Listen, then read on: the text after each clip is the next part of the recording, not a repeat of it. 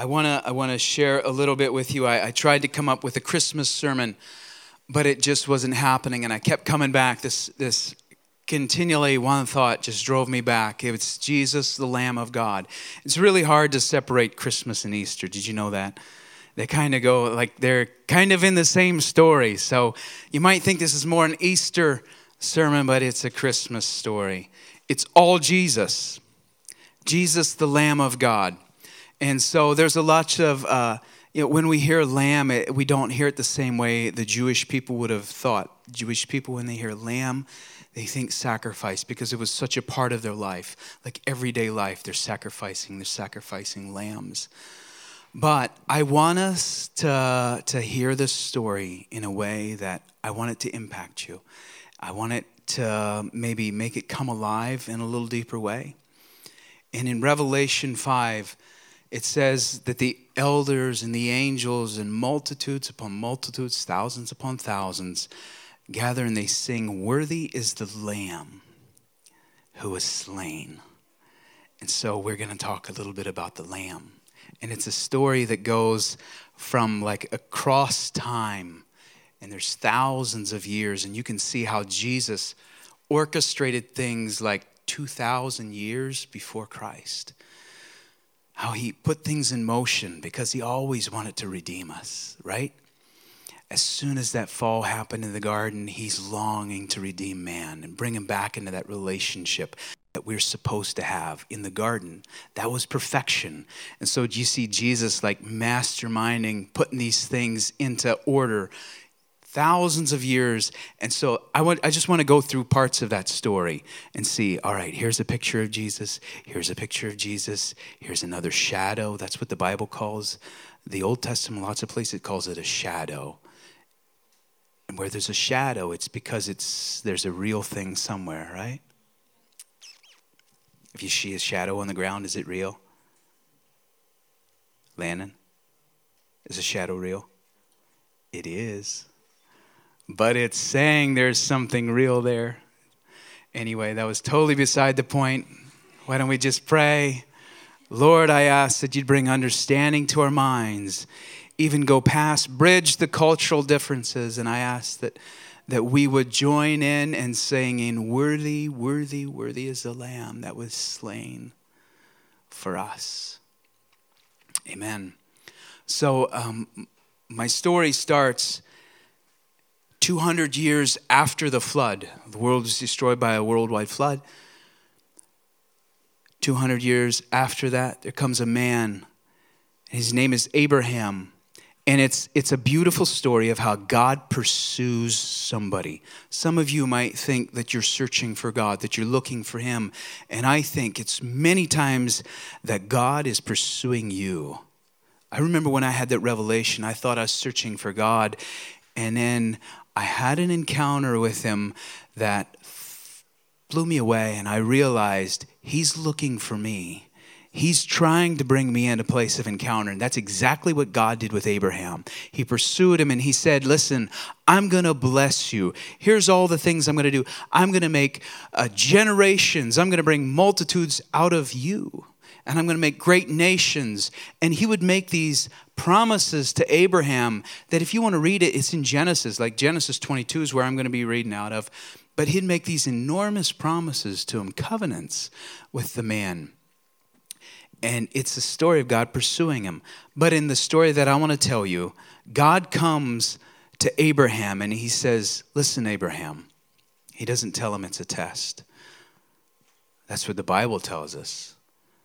But he says, Abraham, I want you to take your son, the son that you and your wife have been longing for. You've been praying for this one.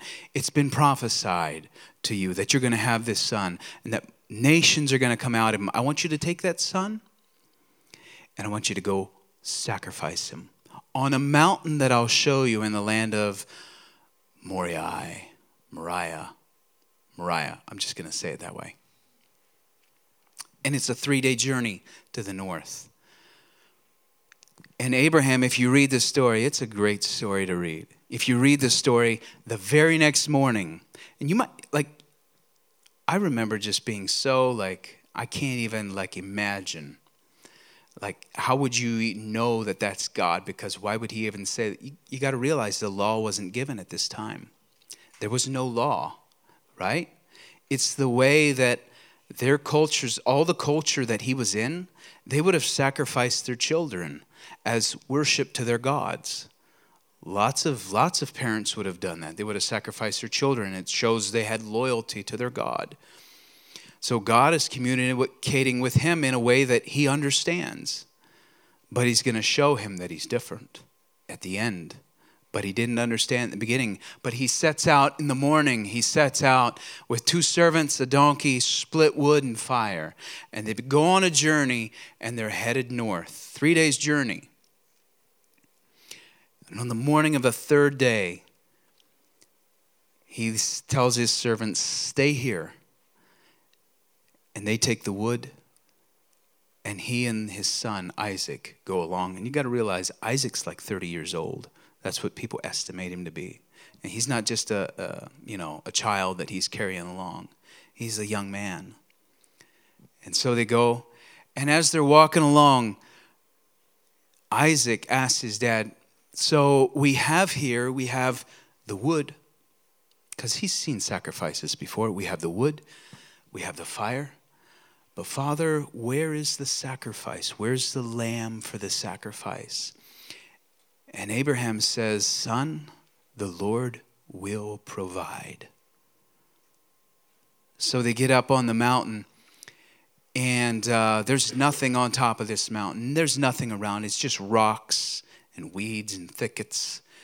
And somehow the Lord directs Abraham to a certain location. It's what he said he was going to do. He directs him to a certain location and he begins to build an altar. He builds these giant rocks, puts them on a stack, puts them on a pile, and puts the wood on top. And there comes a moment where he, he must tell his son what the Lord said because it says he, bind, he bound Isaac and placed him on the altar.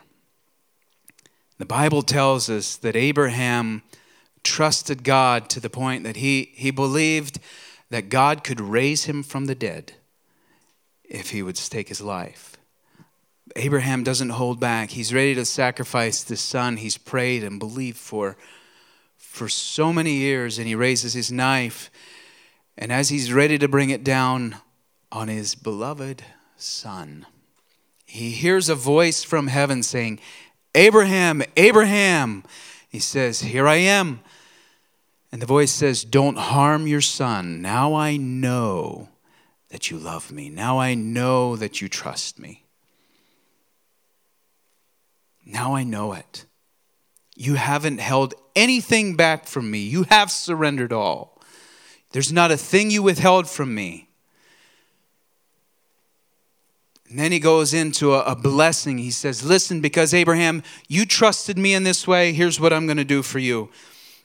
He says, Blessing, I will bless you, and multiplying, I will multiply your descendants as the stars in the heaven and the sand on the seashore. And Abraham raises his eyes and he looks, and in a thicket there's a ram that's caught by the horns. And he takes Isaac off the altar, and they go over and they get the ram and they bring it over, put it on the altar, and they sacrifice the ram there.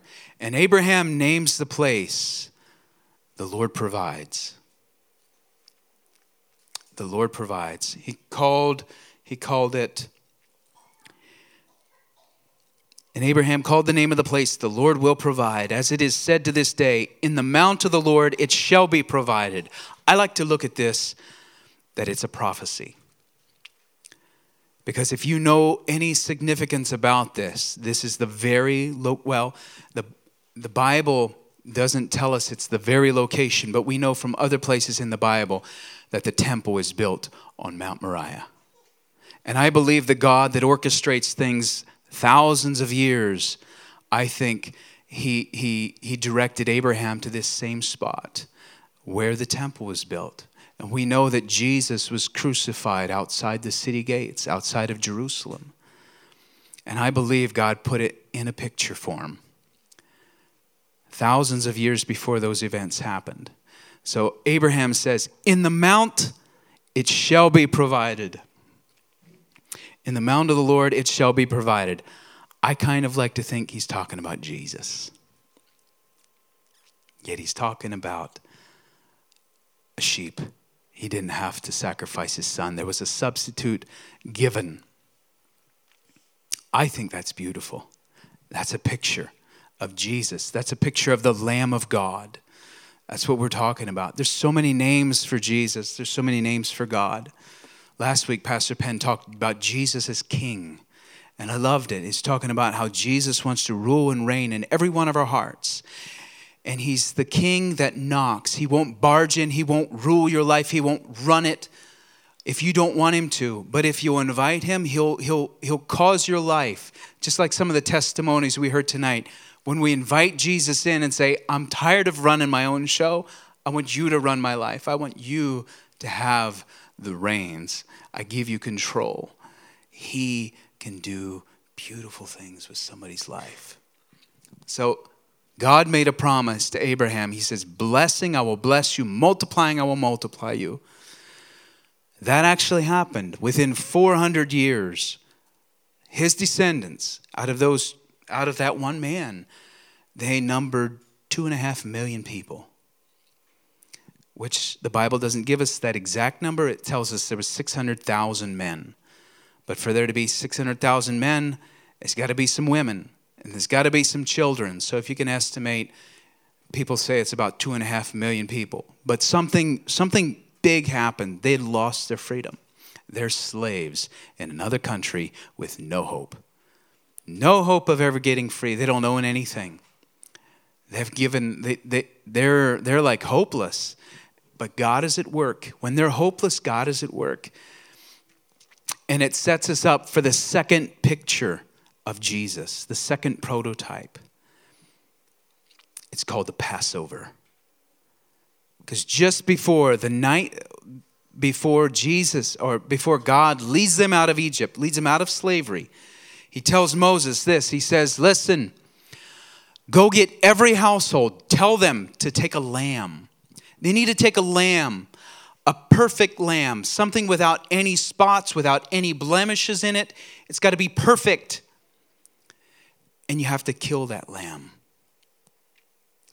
Some of this stuff doesn't make sense to us because we're outside of it. We'll get in a couple verses where it talks about sacrifices, where blood's required.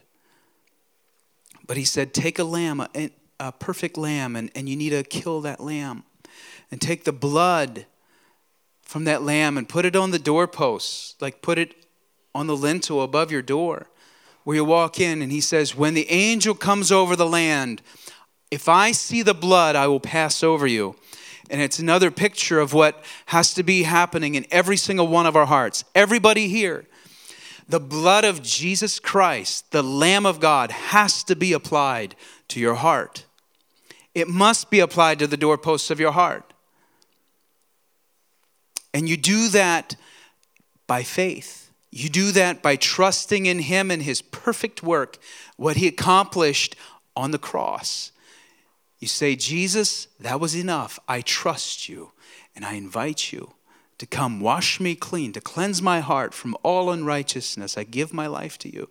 That's how you put apply the blood to your heart. So those two and a half million people, Many of them took their pets from their home, the lambs, and they killed the lambs. They put it on the doorpost. And everywhere in Egypt that night, where they didn't have the blood applied to the door, their firstborn child died during the night. That set up a great freedom for them. And that, that very next day, they were told to leave the country. So they set out across the wilderness just soon after this, they're actually supposed to keep this Passover every year. And they still do. And just soon after the Passover, the law is given. God gives Moses the law that says, listen, here's how you have to live. And now, this actually makes things like uh, all of a sudden, when you have a law, people break the law. Okay? So the Bible says that before the law was given, there was sin in the earth, right? But it wasn't charged to anybody's account. Does that make sense? People still did wrong things, But because there was no law saying you cannot steal, it wasn't charged to anybody's account. So people could still do things that were morally wrong, but it wasn't considered against their account. Now there's a law that says you must live like this. And if you don't, there's a penalty. And many times the penalty was death. Something had to die. So somebody would somebody would sin. The law said, don't do this. If you do, you must bring a sin offering. So throughout Israel, they killed, you know, a day, a day in Israel, there was lots of lambs being killed. Hebrews 9:22 says that without the shedding of blood there is no forgiveness of sin. so people were making sacrifices all the time now because there was a law that said you have to live in accordance with this. I want to do a little demonstration to try to, because uh, this all ties in with now, right? With how things are now. So I have a sheep here and I have a, uh, a priest. Would you, would you guys come up and help me out with this a little bit? We're going to look what a day a day in the life at the temple would look like. So Grant's going to be the sheep, and uh, Rodney is the priest. If you just back up a little bit, Grant. So if you just stay right there.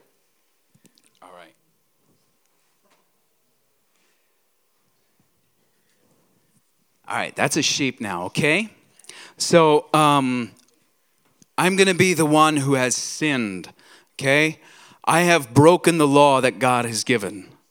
And the law says that there has to be the shedding of blood because there's, there's, a, there's a law that's broken. Now I'm guilty. Now I'm under God's judgment. And I have to do something about this. The law says I have to bring a sin offering to the temple. That's what it says in the law. So I've sinned, and now I'm bringing my sheep, and we're going to go to the temple, and we're going to go um, uh, see the priest who's going to help us out. So we we go to the temple, and um, the priest is going to look at the sacrifice. the priest is actually looking. The Bible was very clear that this sacrifice had to be perfect, without blemish. There couldn't be anything wrong with him. If, if, if it was a crippled lamb, it, it, it wouldn't work. If there was something wrong, God wanted the best, and He needed that. While He's doing this, I want you to see something. I want you to notice. Do you see where the priest is looking? Do you see that the priest is looking at the sacrifice? Do you notice he's not looking at me? He's not looking at me. This is an example of today. Where does God look in your life? When you have sinned, is he looking at you or is he looking at the perfect sacrifice of Jesus Christ? You can't take what I'm saying as a license to sin. Absolutely not. Paul says if you believe that, you don't understand it.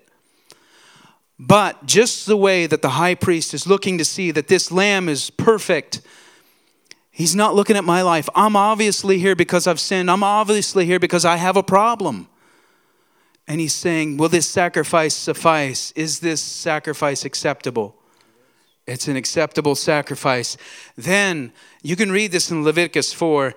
The, the person who brought the sin offering would lay their hand on the head of the sheep and they would confess their sins, and there would be a transfer of their sin onto the sheep. And now the sin is off me, it's placed upon an innocent lamb. And the next part the innocent lamb is slaughtered, is put to death, and my sin is covered. It's not completely dealt with. Thank you, my, my uh, sheep and my priest. The Bible says, Hebrews 10 says that the, the shedding of the blood of bulls and goats could never never take care of sin, it can never wash it away. There's only one payment that could take care of, of, of sin forever, that could completely wash it away. These blood sacrifices, the sacrifices in the temple, they're much like a credit card payment. They could only defer the payment, right? When you pay with a credit card, you still have to pay sometime. It just defers it to the end of the month, it just defers it to another time. So for thousands, hundreds of years, and millions of lambs died deferring, deferring the payment. It just covered sin, it didn't wash it away, it didn't completely remove it. It just put it off for another time so people could come before God. So that now they could now they could approach God because their sins were hidden. They were covered.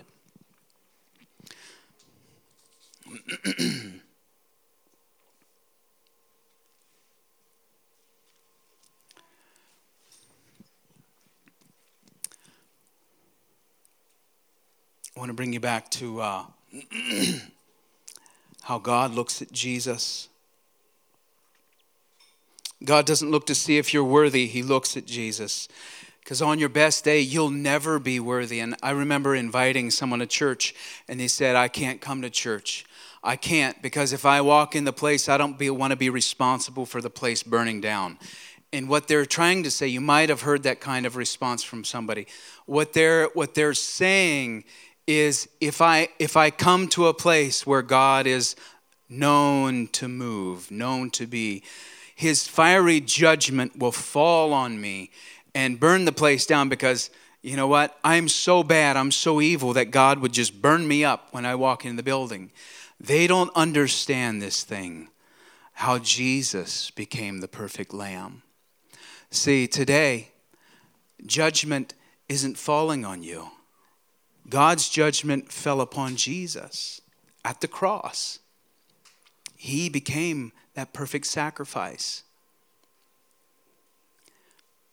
Even Christians, even Christians, I've known Christians who fall into sin and they'll allow they'll allow that condemnation to cause them to pull away from God, pull away from fellowship with other believers and because they feel like I can't, I have to clean up my life. I have to take care of a whole bunch of junk before I could come and approach God, before I could pray and say, Jesus, I've run away from you. I've, I've lived in sin and I want to I want to come back. I want to make my life right. They feel like they have to go clean up their act when that's such wrong thinking the best thing you could ever do if you find yourself in a place of being caught in sin is run towards God as fast and as hard as you can.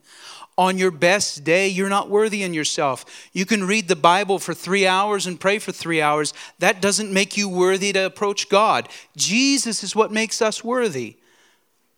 It's all because of Him, it's because He was the perfect Lamb of God. And just because God is looking at Jesus doesn't mean that we can live however we feel like.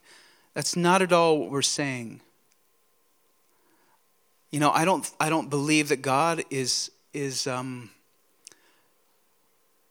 you know, we, we, we need to live above sin. I don't think he's so against sin because it offends him. I believe it's because it'll destroy your life it'll destroy my life. And you see, when somebody will choose to live in sin, choose to walk after sin, it's much like the frog that gets put in a, in a pot of water and you turn the heat on, the frog never knows what's happening. That pot can boil, that frog can be dead, and it never knew what happened. Hebrews says sin is deceitful. The end result of living a life of sin is ultimately unbelief. Ultimately it's unbelief. And we've seen stories of that happening. God's against sin because it'll destroy your life, it'll hurt you and everyone around you. One of the true marks of you being a believer or being a Christian is you want to please God. You have a heart. When you become a Christian, you're given a new heart. You're given new desires. And you want to please Him, you want to live right, does that mean you never sin? That'd be wonderful if that's the way it works for you. I'd love to shake your hand after the service and congratulate you if that's your testimony. John says, if you sin, you have an advocate with the Father, Jesus Christ the righteous. He gives you a new heart, new desires. One of the story out of my life that I think of when I think of this story is I was a young boy, but I was growing up. And when I trespassed at, at, at home, at our house, when I broke the rules, my dad would take me into my bedroom and he had a, a cedar stick and he would train me. and I thank God for it. Thank you, Dad. I love you.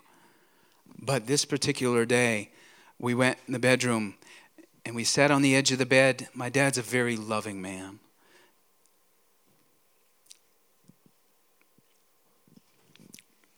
Love him with all my heart.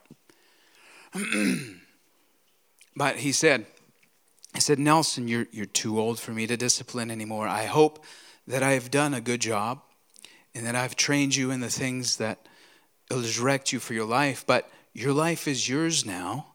You can choose whether you'll live right or whether you'll live wrong. There's nothing more I can do. It's yours now. I don't know how to explain it, but in a moment, I had a changed heart to where before that moment, I tried everything I could do to get around behind his back to see how far I could take the line, right? In a moment, I wanted to now please my dad. He trusts me this much. Now I want to please him. And that's the way I think of when, I, when, when somebody comes to Christ, when somebody becomes a believer, they're given a new heart.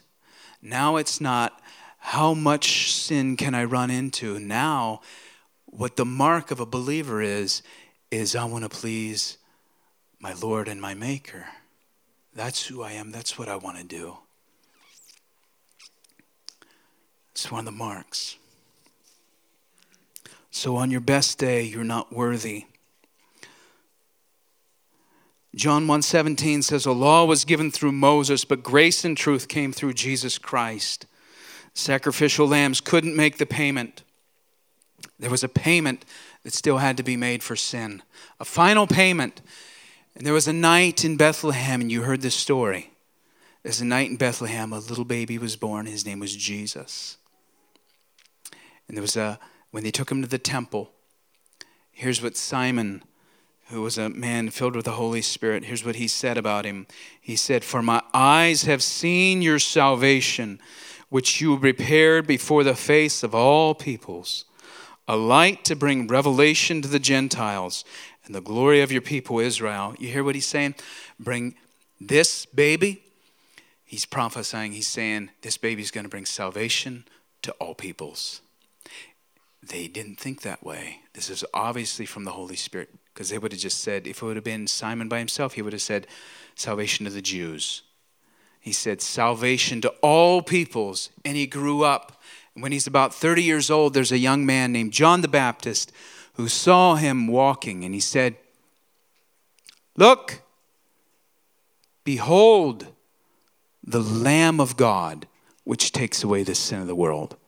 Basically, echoing what Simon had said. There's a couple things in there Behold, the Lamb of God, which takes away the sin of the world. you got to remember when they heard the word lamb, they thought sacrifice. That's what came to their minds. It's not what automatically comes to our minds, but it's what they heard. And he prophesied he would take away the sin not only of Israel, but of the world. And that's exactly what happened. That's where Christmas and Easter come together. Jesus stretched out his arms. I believe, this is just my personal belief, but I believe it was in the location where Abraham placed his son on the altar, and then there was a substitute given. Jesus stretched out his arms. He was the perfect sacrifice. He was the perfect lamb. He was born of a virgin. He didn't have a sin nature within him. He was perfect, flawless. And he became the sacrificial lamb that would wash away your sin, that would give you a restoration of connection with your Father in heaven. That's who Jesus became. And I want to finish with a story of a leper. Right after the, the Sermon on the Mount, you can read the story of a leper coming down. They're coming down the mountain, and out of the village comes walking this leper. And he says, Jesus, Jesus, if you're willing, you can make me clean. Lepers had no hope. They're doomed to die. He said, If you're willing, you can make me clean. And Jesus said, I am willing. Be cleansed. Jesus said it 2,000 years ago, but I like to think that the words are echoing around the world and they never stop. They'll never stop until he returns. Jesus saying, I am willing, I am willing, be clean, be clean, be cleaned. They continue around the world. So, whatever the condition, whatever you're up against, he says, I'm willing. Be cleansed. Be cleansed. If you just stand to your feet and we're going to pray. We're going to pray. I want everyone to close your eyes. And this is a moment between you and Jesus. No one else. I don't know where you're at in your spiritual journey. God loves you. God loved you so much that 2,000 years ago he sent his only beloved Son into the world to die, and he would have done it if it would have been only you. You heard the testimonies tonight. This is what Jesus has done for others, and he'll do the same for you. Right now, why don't you commit your heart to Jesus? Why don't you give your heart? If you've never said, Jesus, come into my heart. Jesus, I give you my life. Jesus, I ask you to cleanse away every sin. Wash it away with the blood of Jesus. If you have never done that, I'm inviting you to do it right now where you stand.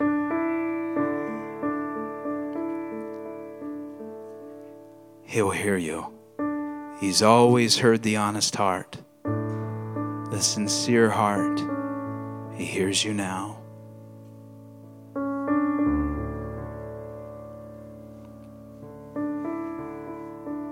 If you've been walking with the Lord, but you've you've stepped away, you've walked away from him. Why don't you come home for Christmas? Why don't you say, Jesus, I want to come back. I want to come back into a relationship with you. I know sin will only destroy my life. I give myself to you, Jesus. You'll hear that prayer.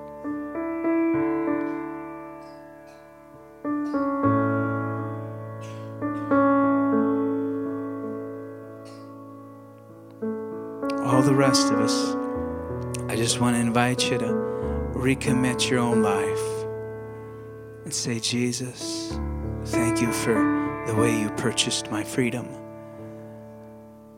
Thank you for being the lamb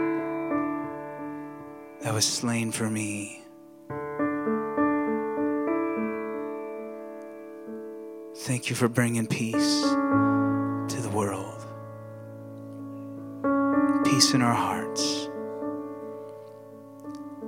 Lord, I want to be filled with peace, your peace, that doesn't mean that the things around you become just perfect. It means that the peace of Jesus is able to ride over every circumstance in your life. And you stay in that place of peace.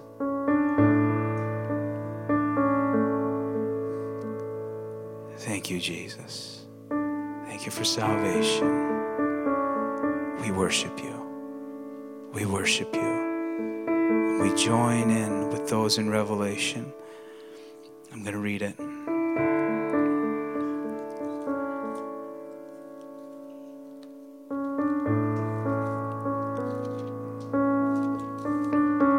Revelation 5:12 Worthy is the lamb who was slain to receive power and riches and wisdom and strength and honor and glory and blessing.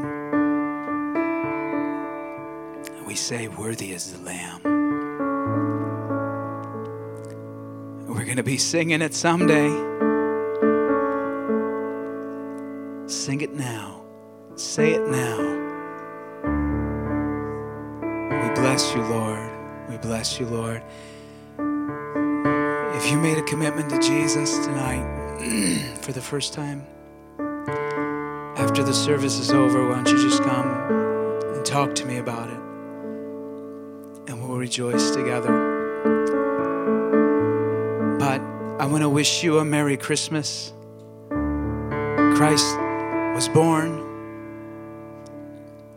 May I have a, have a wonderful time. Right? May your home be filled with peace and the joy of Jesus Christ. God bless you. Amen. You are dismissed. Thank you so much for coming. Have a good evening.